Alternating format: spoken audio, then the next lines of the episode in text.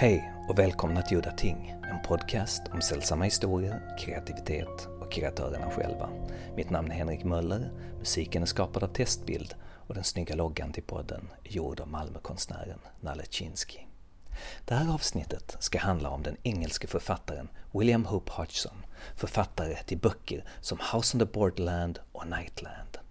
Idag skulle han antagligen ha varit mer eller mindre bortglömd om det inte vore för ett av hans största fans, H.P. Lovecraft. H.P. Lovecraft hyllade Hodgson i sin essä Supernatural Horror in Literature.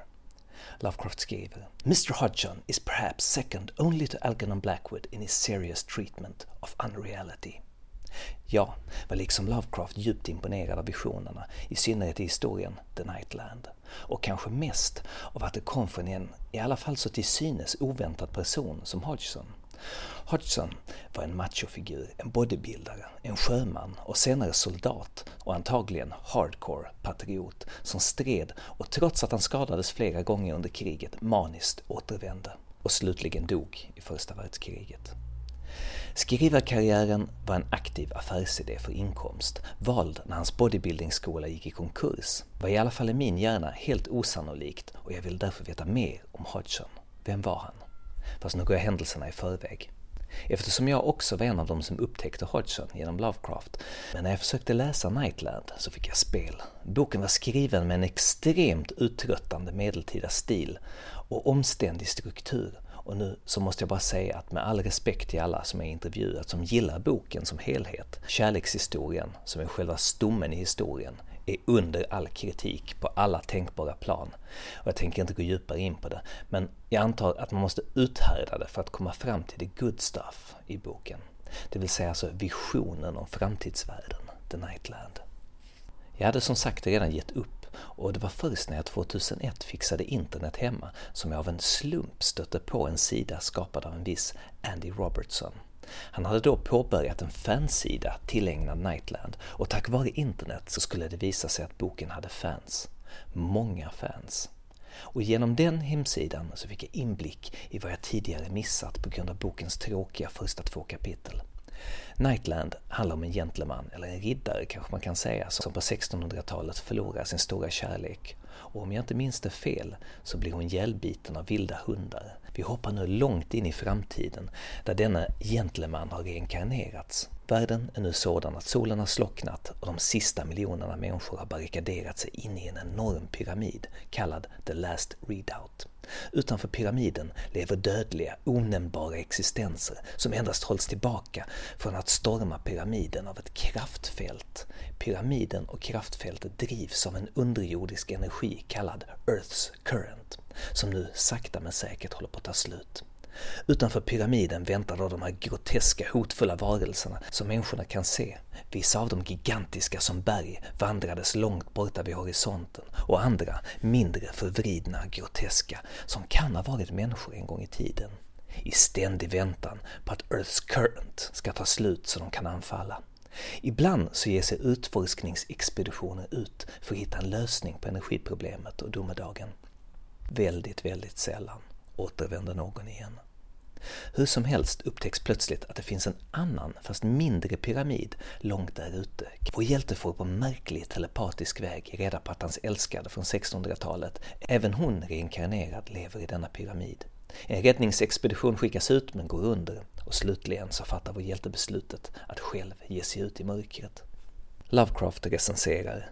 Midway in the book, the central figure ventures outside the pyramid on a quest through death-haunted realms untrod by man for millions of years, and in his slow, minutely described day-by-day progress over unthinkable leagues of immemorial blackness, there is a sense of cosmic alienage, breathless mystery, and terrified expectancy, unrivaled in the whole range of literature.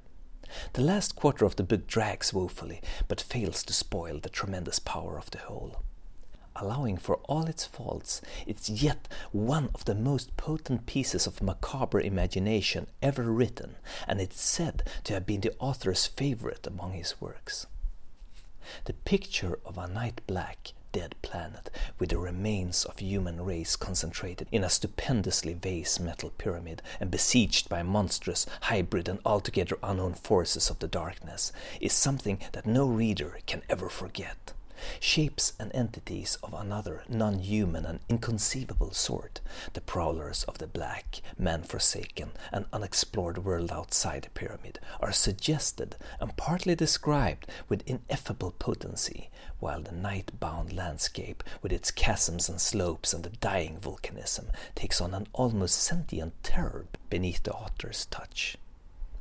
Nick Owen har Nightland som sin favoritbok och har därför startat en Facebookgrupp dedikerad till boken där Nightland-illustrationer från tidigt 1900-tal och fram till dagens datum plus information delas av fans världen över.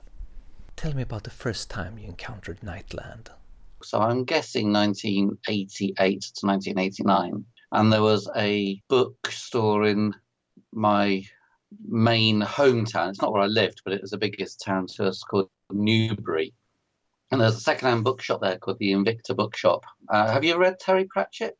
So you may be familiar with his concept of bookshops, where they are magical places with corridors leading off uh, into nether regions of some magical. Uh, the Invicta Bookshop was that shop.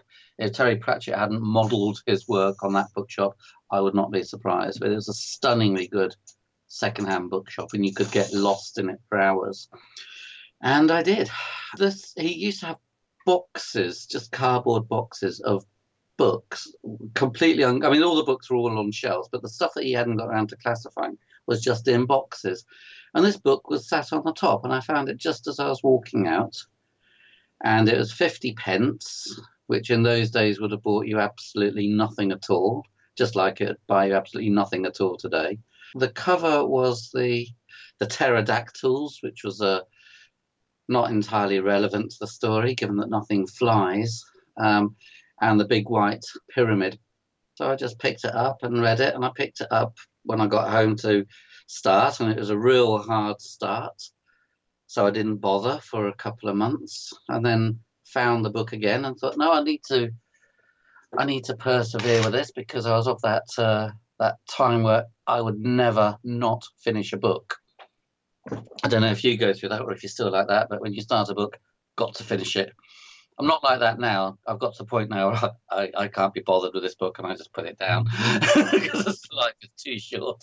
Uh, but in the olden days, I'd read a book and I persevered and um, suddenly I was halfway through it and I just really, really was drawn into the story. I was drawn into the magnitude of the story it was a work of imagination that completely took me by surprise. It's one of those books where I genuinely think it's difficult for us to fully grasp the concepts of, of the, the time scale involved. And he did it quite well because, you know, he's talking about a society, you know, joining the two societies, our society, which got a sort of almost an honorary mention, or his society, I should say, because obviously it was written 100 years ago, got an honorary mention, um, and then it sort of skipped to the millions and millions of years into the future. And then, of course, the the mysteries that were never explained. I mean, you, nothing gets better. Even you know, Hitchcock said, you know, the, the, best mysteries are the ones you hold in your head. So it's really what held me with the book. And um, when I'd finished reading it, obviously the first thing you do when you've really, really enjoyed a book is you recommend it to your friends, your wife, your you know, and uh, they started it and they said, no, this is so so strange, so badly written um, that I think even today, I think I'm the only person that I know in real life that's read the book. I can't honestly say I've actually touched physically touched anybody who's read the book.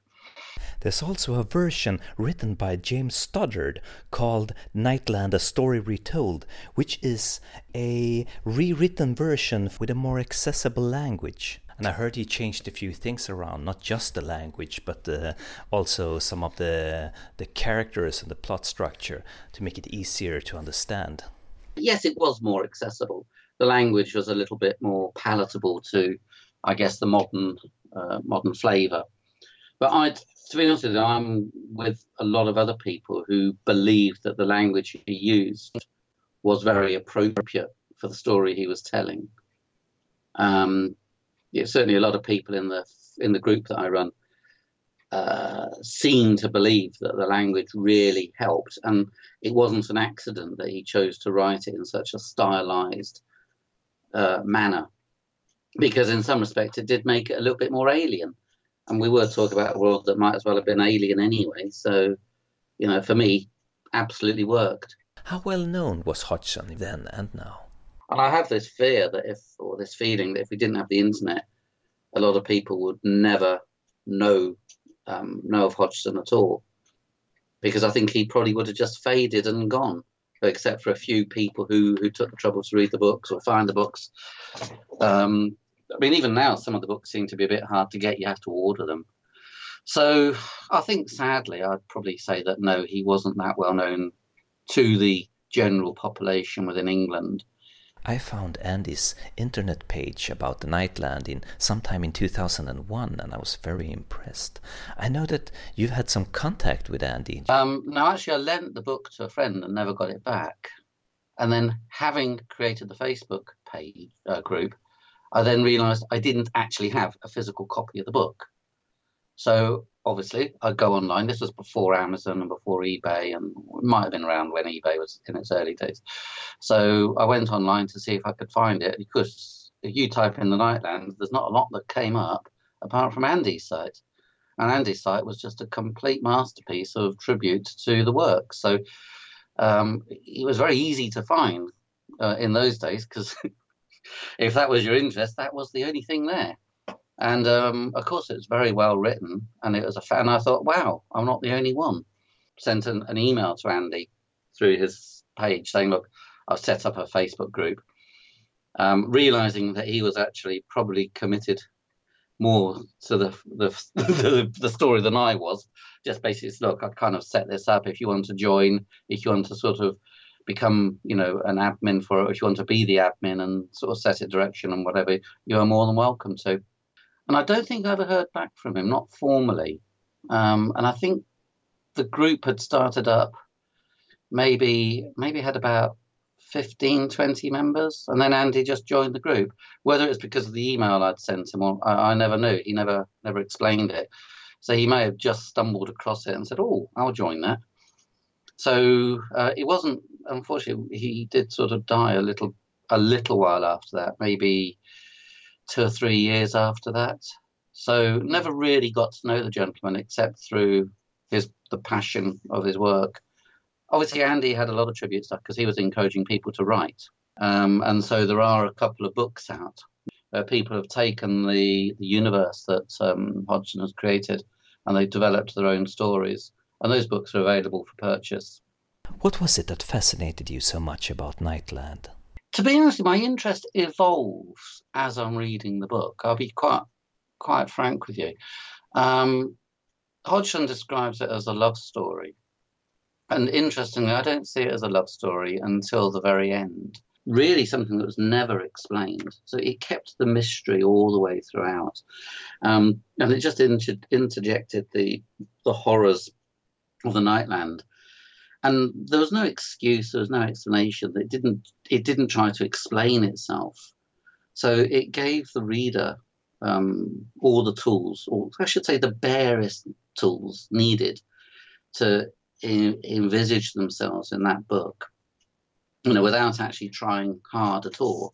So if you're into that kind of horror genre it was perfect because it let the mind do everything for you and it just nudged the mind along so if you've got an active imagination, you know, you didn't need any of the, um, you know, the descriptive prose that might go along with some of the other books. Um, and I found it very refreshing because it just let me enjoy the story as it was unfolding in my mind. Um, and it was a book of parts as well because you know we had the journey, we had the discovery, uh, you know, there's a lot of action in it. You know, there's the fights. You know, and at the end of the day, I'll tell you, when I finish reading the book, what I remember most of all is the love story, which is weird because when you're reading the book, it doesn't feel like a love story at all. But in all honesty, the love story is terrible. Terrible. but it's very old fashioned. The people that have uh, studied the book have concluded that he was quite immature um, when he wrote the book. And there's a lot of stuff that he didn't understand. And in those days, probably perfectly reasonable. And the guy could have been in his early or middle 20s and still know absolutely nothing about romance and, you know, marriage and relationships, you know, as way that we know them today. Do you have a favorite scene in the story? The bit that I literally have to finish, you know, once it started, is the race home. Shani, once Shani's actually been hit by the um, the voices in the night, and she falls effectively dead in his arms. He had this distance to run from where she fell to the border of the pyramid. That bit, it's impossible to put it down. Even though I read it five or six times, it's just impossible to put down because there's so much drama in it, and it's um, you know it, it's as good as any car chase in any film I've ever seen. Genom Facebook-sidan kom jag i kontakt med tv-producenten, eller som hon vill kalla sig, Creative Originator, fransk-kanadensiska, Catherine Wimet. Why did you choose Nightland as a potential TV series? Uh, Cirque du Soleil Media, they were put, it was put together four years ago to look at uh, television projects and game and virtual reality. The Nightland uh, fit into all the categories we were looking at uh, if we wanted to be innovative and imaginative. And we thought if we looked at very unusual source material like the Nightland, which is very odd, uh, that perhaps we'd have a chance to develop something very original and different.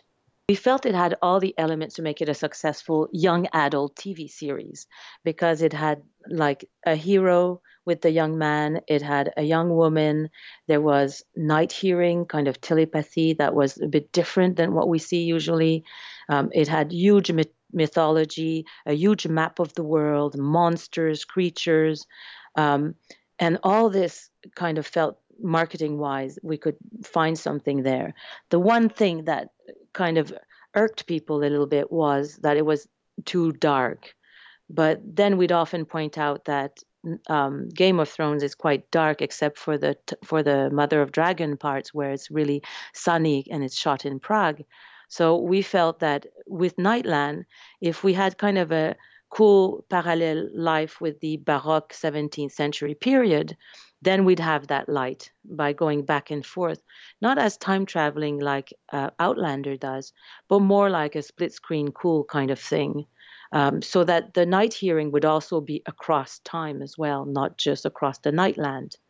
Are you trying to use the original story, or are you just using the Nightland world? Well, that's a good question because um, when I came over to London and pitched the project to Left Bank Film, I asked this producer, and she was telling me that the best way to properly, successfully adapt a novel is sometimes to use the novel as a prequel, and then you launch off into an, what a sequel would be like, or vice versa. Use a novel as a sequel and start with a prequel, but maybe perhaps leave it all behind.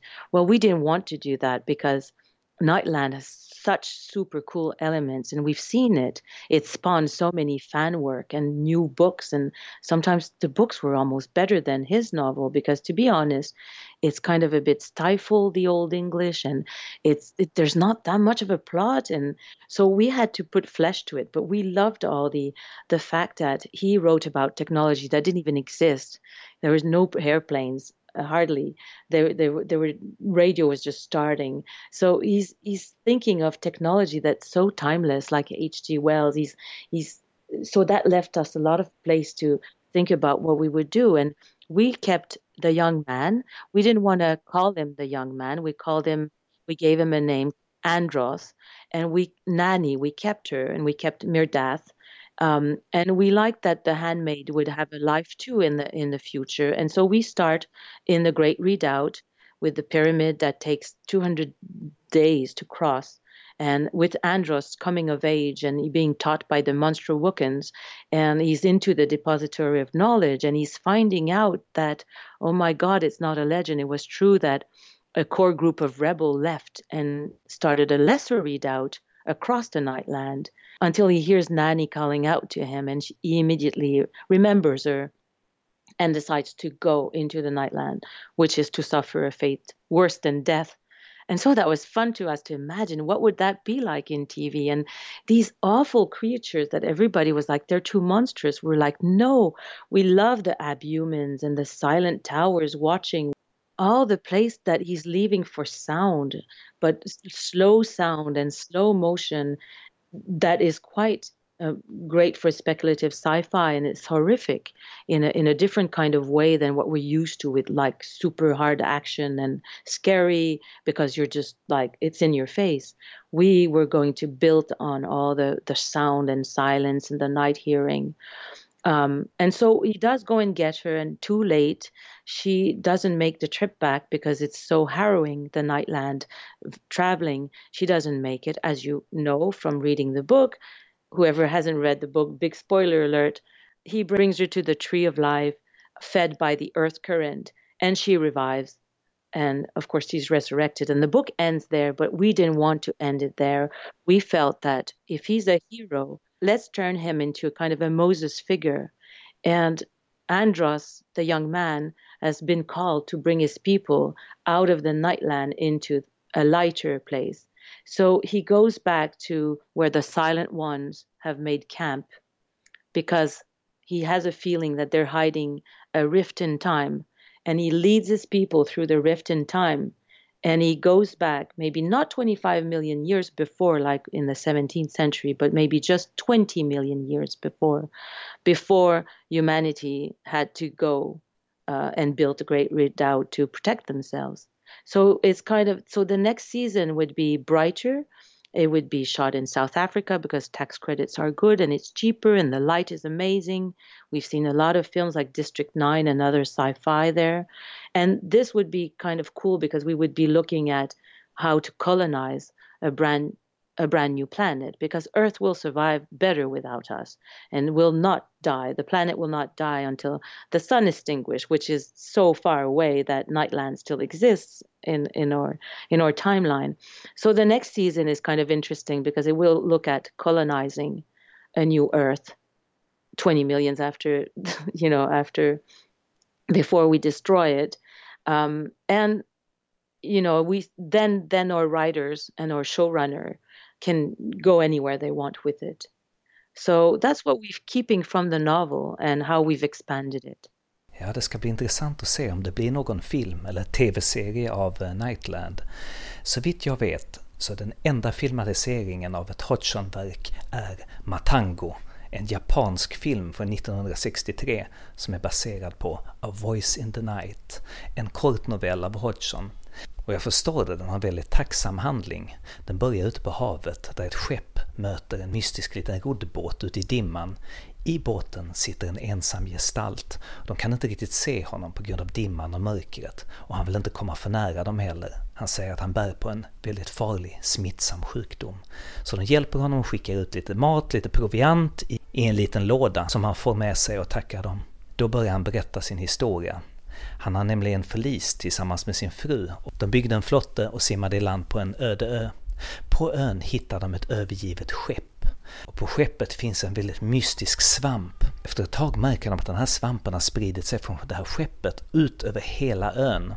Slutligen tar deras proviant slut och deras enda val är att börja äta de här svamparna.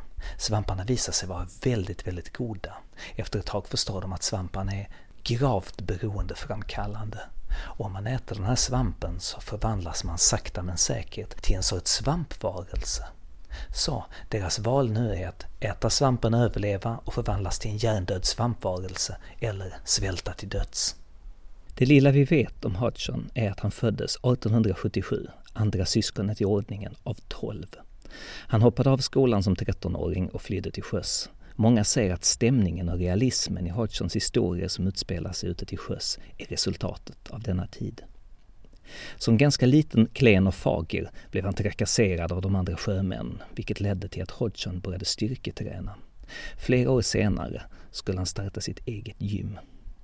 School of Physical Culture, som det då kallades. En av de mest kända händelserna i Hodgsons liv var den så kallade Houdini-kontroversen, eller Blackburn Challenge som den egentligen hette. Utbrytarkungen Houdini hade brutit sig ut ur Blackburns fängelse och detta fick polisen att framstå i dålig dager. Så de var alltså sura. Så när Houdini nu återvände till Blackburn för att köra sin nya föreställning som gick ut på att staden fick komma med sina egna handbojor och Houdini skulle sedan bryta sig ur dem. Då utsåg polismyndigheten Hodgson som drev sin bodybuildingskola till att bli den personen som skulle hålla i eventet och därmed sätta Houdini på plats. Hodgson som måste ha sett sin chans till att bli mannen som skulle knäcka Houdini och därmed göra reklam för sin skola. Så Hodgson han tog med sig en av sina bodybuildarvänner och tillsammans så pluggade de låsen och snörade ihop bojorna med ståltråd. Och inte nog med detta, utan de spände åt fängslet så hårt att blodcirkulationen ströps åt i Houdinis armar. Houdini protesterade, men det fanns ingenting han kunde göra. Det var trots allt det som han hade utlovat. Houdini kämpade i timmar och publiken blev rastlös och började bua. Till och med Hodgson tröttnade och gick hem.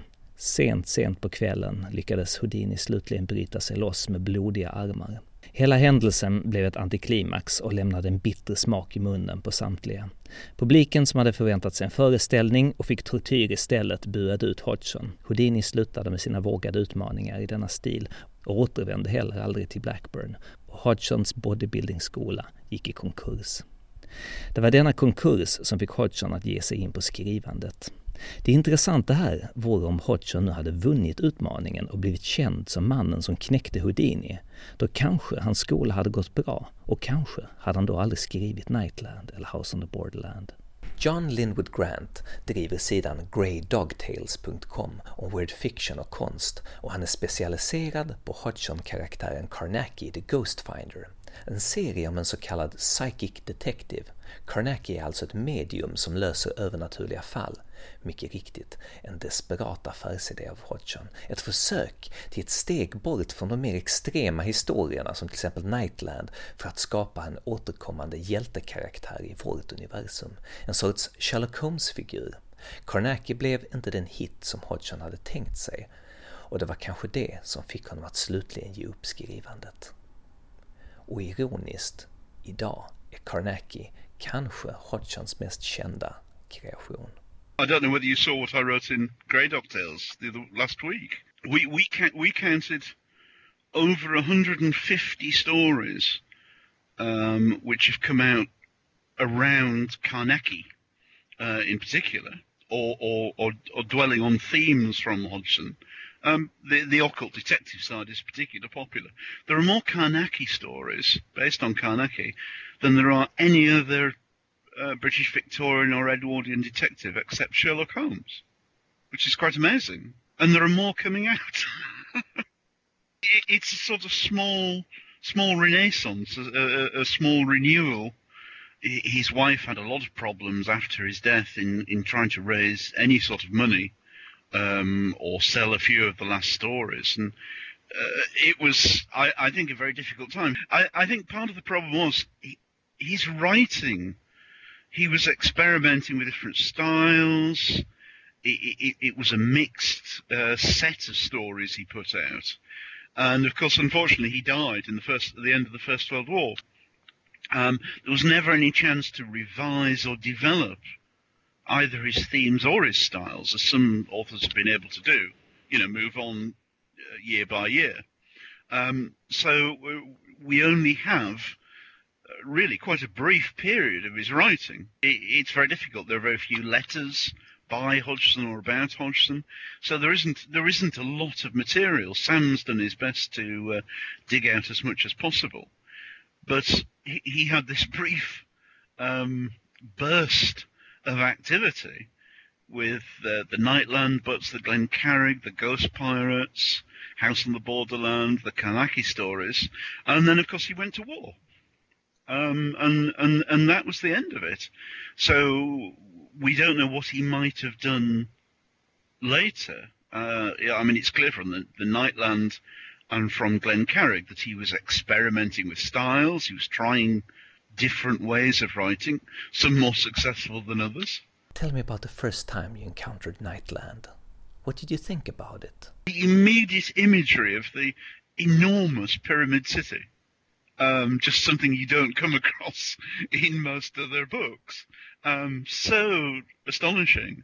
And I, I, think the second thing, I, I read it as a teenager, uh, the second thing which never left me was the what we were saying earlier, uh, the appalling malevolence, uh, the, the, the way in which you couldn't understand. You, you know, the monsters bulked around the city. Where you can barely see one ear or an eye. Um, you, the watchers, you, do, you don't know what they're doing, you don't know why, but you're left with this this feeling of some beast, some cosmic beast, crouching at, at the doorstep. I'd not come across anything quite that monstrously different before. They're not like aliens, like an alien race. They they are something huge, which you will never know um, what they think, what they want, or anything, except the, the, the, the feeling that the narrator gives you is that they are hostile towards the city, towards the last of humanity. Do you have a favorite scene in the story?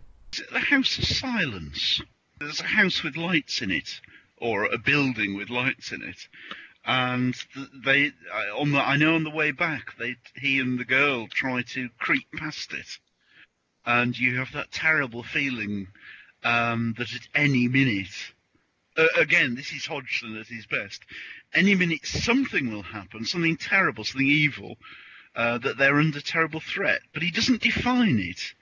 He he, he doesn't go the cheap, easy way, uh, as happens in in some horror he, he just leaves you with that feeling that the narrator says in peril of his soul. It's more than just something will come and attack him. It's like his very soul is at risk, which is, you know, a, big theme for Hodgson.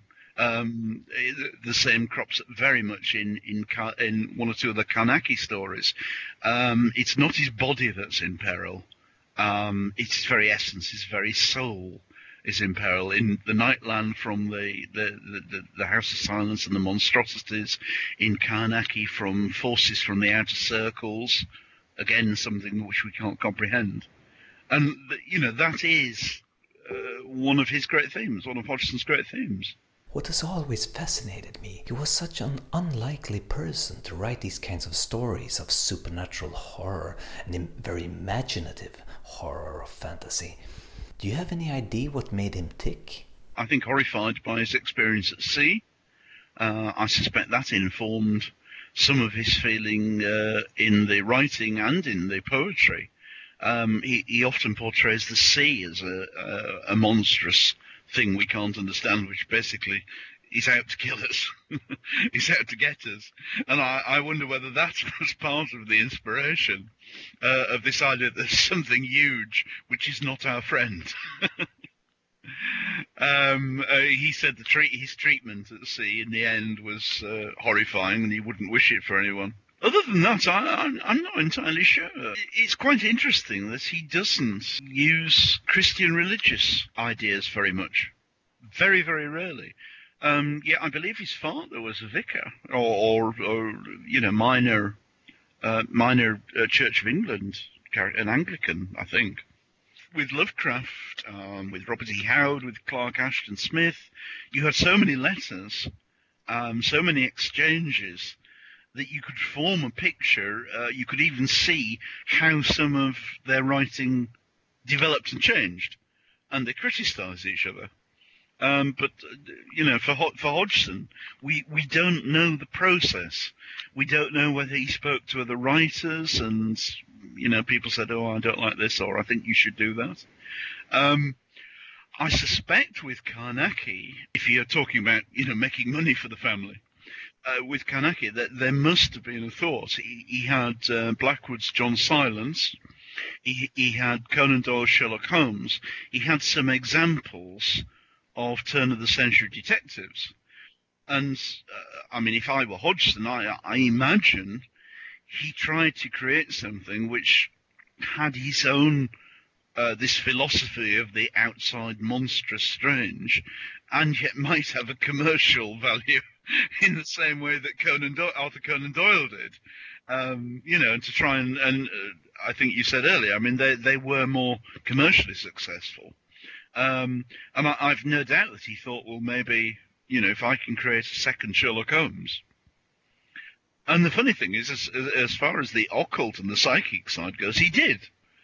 But he, he didn't live to know that. Um, the fact that we, we talk about this now in 2016, um, when you think of how many uh, late Victorian and Edwardian authors are almost forgotten, um, that's quite impressive in itself. And we still come back to the fact that if you removed everything else, the Nightland as a core uh, has not been bettered. No one, no one has yet written anything quite like it. Being a scholar of the Carnacki stories, do you have a favorite Carnacki story? Thinking back to when I was a teenager, I, the the one which scared me the most was um, the Carnacki tale, The Whistling Room. It has a horrible image within it, The Whistling Room, of the the room itself is possessed, and you, see the blackened, burnt lips um, forming in in the in the floor of the room. It, it it was one of those pictures. The, the the whistling was coming from a monstrous mouth, which had formed itself out of the structure of the of the room itself. And you know, again, if you think about that, you're you're young, you're reading this in bed or whatever, and I was wow, that is that is so different. That is that is so interesting. En person som jag kände var ett måste av mig i den här podcasten om Hodgson är världens kanske främste Hodgson-expert, Sam Gafford. Och det mesta av informationen jag använder i den här podcasten kommer från Sam Gaffords bok Hodgson, A Collection of Essays. Efter mycket om och men fick jag slutligen tag på Sam som ställde upp på en intervju. Men oturligt nog har intervjun så otroligt dålig kvalitet att jag blev tvungen att hålla den till ett minimum. When did you start doing scholarly work on Hodgson? Heard that he worked closely with Lovecraft biographer S.T. Joshi. And this would probably be like the late 80s, and that's when S.T. Joshi and I started talking back and forth, and we were like, gee, you know, I wonder if there's stuff out there that nobody knows about. So we started putting together the bibliography that we would work on for like about 15 years and found that there was a great deal of material that was out there that people weren't really familiar with either because it hadn't been reprinted in a long time or it only appeared once in the case of some of the articles and things. So with S.T. encouraging me, I started to work more on finding more of these lost Hodgson things, and I started publishing them in my own uh, little small press in the late '80s. And uh, everything kind of like grew from there. And uh, you know, I'm happy to say that at this point in time, if somebody is curious about Hodgson, they're going to have a much easier time to find his work than I did back in the 80s because all of the novels and the Carnacki stories. They're available online free because they're out of public domain. And you can find some inexpensive reprints of some of the lesser stories that are done like print on demand. So it's really amazing to look at the situation now back to when I remember back in 1980 when I was going crazy because I couldn't find any of these things. You've done all this scholarly work and you've read through the few letters available by Hodgson. But yet, there is still nothing known about him. Why is that? Lovecraft wrote so many letters that on any given day you could tell what he had for breakfast. But Hodgson is this huge mystery. The letters were very superficial they don't really say very much. They don't say like, well, you know, when I wrote the Nightland, I was thinking of this and this. All he really says in it is, uh, you won't believe how many times all my stories have been rejected. Så mitt samtal med Sam blev kanske inte riktigt så bra som jag hade hoppats på. En annan grej jag upptäckte när jag kollade in Nightland-sidan var en kille som heter Kolja från Belgien som hade skapat ett brädspel baserat på Nightland, så jag var tvungen att fråga honom om det. How did you decide to make a board game out of Nightland? Well, like most people, I, I discovered the Nightland by reading Lovecraft. And I was um, sort of working my way through all Lovecraft's recommendations in weird fiction. So I, I found the Nightland secondhand bookshop. I read it in two days and I was really amazed by, by that book. It's the only thing that I ever encountered that can sort of um, stand a comparison to Tolkien and especially the Silmarillion and yeah, it became my favorite book, and I've read it um, a few times since. And if I find it in a secondhand bookshop or something, I buy it and I give it to my friends to read. And then I got this idea into my head that I was going to adapt the Nightland into a board game. So I started doing that and um, couldn't stop doing it. Uh, and I really enjoyed like the way you could tell a story via a game or a board game. And the idea was to basically um, follow the plot of the book, which is a very simple plot. Going on a journey one way, save the princess, and come back. But then the rules had to sort of reflect the book as well, and the structure of the game had to reflect the structure of the Nightland. So I made these uh, several modules basically, which are uh, A4 size, so people can print them out. Each one is uh, a chapter of the Nightland. Put them together, and then you you have like a very long board, and you start at the, at the bottom, uh, in the Great Pyramid, and you uh, need to end up at the top, which is the smaller pyra- pyramid, and then you have to go all the way back. But I shortened the way back. Um, it's not like in the book that uh, you have to make the entire journey back. Uh, the way back is basically um, reflects the dash um, back to the Great Pyramid that the protagonist makes at the end, which I, I already explained is actually my favorite scene. And it's also a gameplay element because, um, you know, you start out as two two players, two guys who both think they're entitled to the princess. Two of you set out on journey. You're sort of rivals, and the board plays against you both, and you also play against each other. Uh, you can hinder each other. You can um, block paths. You can place enemies on the board, and every and everything is based on what happens in the in the chapters in the Nightland as well, um, because um, every chapter on the board also has events that can happen which reflect events that happen in the book. And these events are uh, initiated by the players against the other player or against themselves if they roll badly. So there's a strategic element to it um, in a sense that you have to uh, keep ahead of the other guy but also not kill him because um, then you both lose because you can't make it back without um, the assets of the other guy who dies when you get to the the the uh, other pyramid first. So it's long-term strategy and short-term strategy. Basically, short-term strategy to be the first one to get to the next chapter, and long-term strategy to um, sort of um, try to keep the other guy alive, but to hinder him as well. And it's actually quite simple once you you you got the rules. I try to make it as simple as possible. So, if anybody would like to contact Kolja about this board game, you can reach him on his email. Kolja93 that is k-o-l-j-a 93 at hotmail.com i will also include this email in the description of this episode. Hodgson-forskaren Sam Gafford har ganska starka bevis som talar för att romanerna som nu är utgivna i den här ordningen The Boats of Glencarrig, House on the Borderland, The Ghost Pirates och Nightland faktiskt var skrivna i omvänd ordning, vilket då skulle innebära att Nightland var den första boken han skrev. Detta känns väldigt roligt. Det är en kompromisslös, extremt fantasifull historia, fast med haltande logik, språk och struktur. Ett inte helt ovanligt första verk hos en stor talang.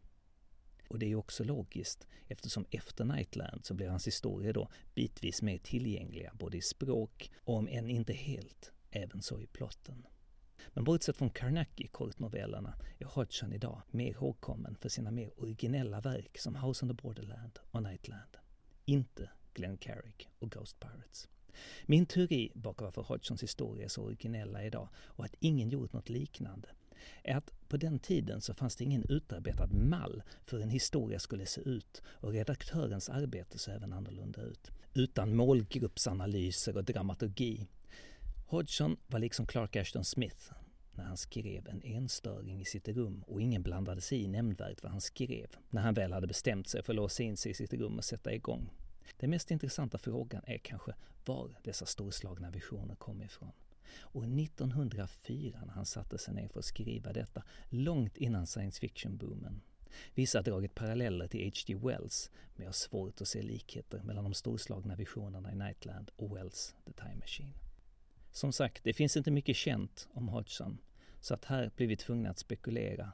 Och enligt Sam Gafford kommer antagligen de spekulationerna fortsätta ett bra tag till. Såvida inte någon hittar ett gäng glömda brev som är väldigt, väldigt personliga. Men som sagt, det har han väntat på i 25 år nu, utan framgång. Ja, det var allt för den här gången. Jag heter Henrik Möller. Musiken är skriven av Testbild. Hej då.